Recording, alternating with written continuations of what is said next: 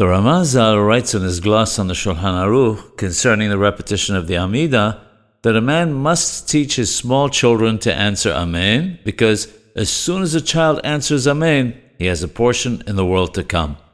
They must be taught to stand in the synagogue in awe and reverence. If the parent sees that all the child will do in the synagogue is play the fool, he must not bring him to synagogue, because the child will disturb both him as well as the congregation.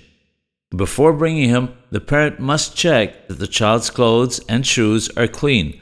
If the parent doesn't check and there is the kind of dirt attached to the clothes or shoes, which is of the type that one is forbidden to pray next to, one will cause those who are praying there to stumble in this matter.